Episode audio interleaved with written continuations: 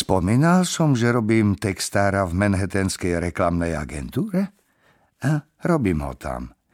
Možno vám niečo hovorí jej meno. Loderbeck, Klein and Vanderhosen. Existuje už celé 10 ročia. Má pobočky v New Yorku, Los Angeles, Londýne, Amsterdame a od januára tohto roka aj v Tokiu. Pred rokmi ju ako toľko iných kedysi nezávislých agentúr zhltla nadnárodná marketingová firma. Tu zase tohto roku kúpila japonská lodiarská spoločnosť.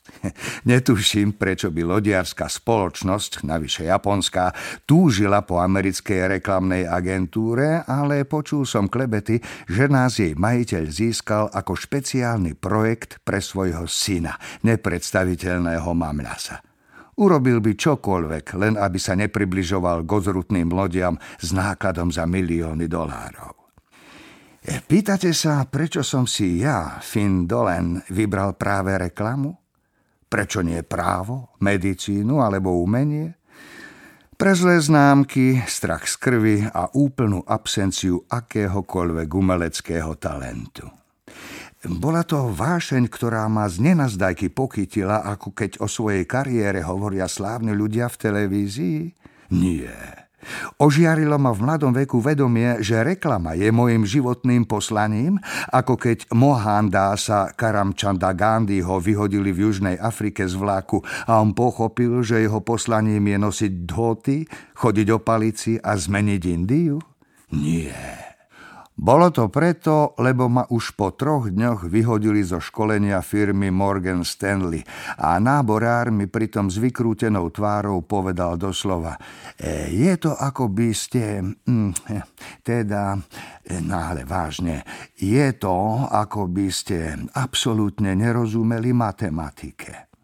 Hm, áno, stopercentne.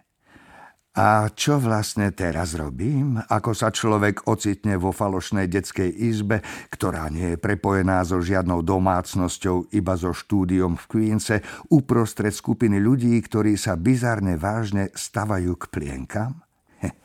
Začína sa to takto.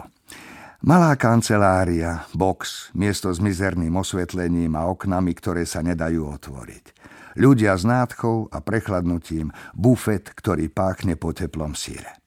Úloha? Urobme televíznu reklamu. Tými ľudí sa snažia prísť s nápadmi, ktoré oslovia matku, čo s dieťaťom na rukách drží telefón a pri pustenej televízii sa snaží uvariť večeru. Do práce, Finn Bardolent. možno sa do nej naozaj pustím, ale možno aj nie. Možno namiesto toho hľadám na webe informácie o Pompejach, alebo o turistických topánkach, alebo o Tour de France, alebo o dejinách sánkarstva, o Churchillových prejavoch, alebo o tom, prečo majú ľudia dermatitídu. Zapíšem si príšerný nápad na reklamu, ktorý mi v tej chvíli pripadá fantastický. Jeho príšernosť sa ukáže až o deň či dva. A potom rovnako otrasný nápad na scenár pilotného dielu televízneho seriálu, ktorý nikdy nedokončím. Listujem v časopise, idem na kávu, volám do Air France a rezervujem si letenky, ktoré potom nekúpim. Uvažujem, či ma niekto neprichytí pri onánii. Zadám do vyhľadávača škareda ako riť, len aby som videl, aké obrázky to vyhodí. Hrám na pomyselné bicie k pesničkám Barryho Whitea z mojich iTunes. Tak vyzerá moja práca. A vlastne aj práca ďalších 54 kreatívcov našej agentúry, reklamných textárov a umeleckých riaditeľov.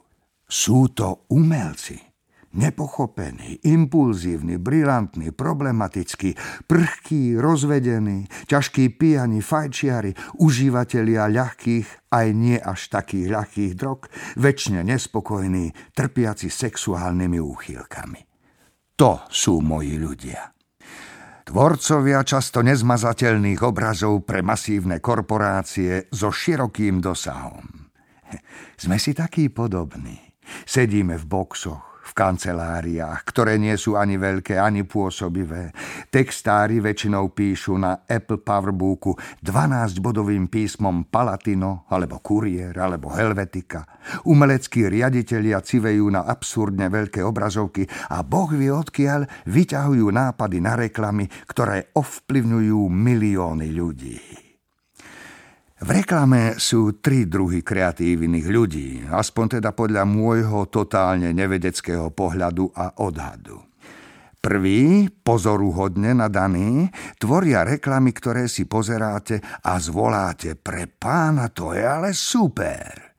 Vytvárajú reklamy, o ktorých rozprávajú všetci. Tenisky, špičkové autá, sítené nápoje veľkých značiek, reštaurácie rýchleho občerstvenia.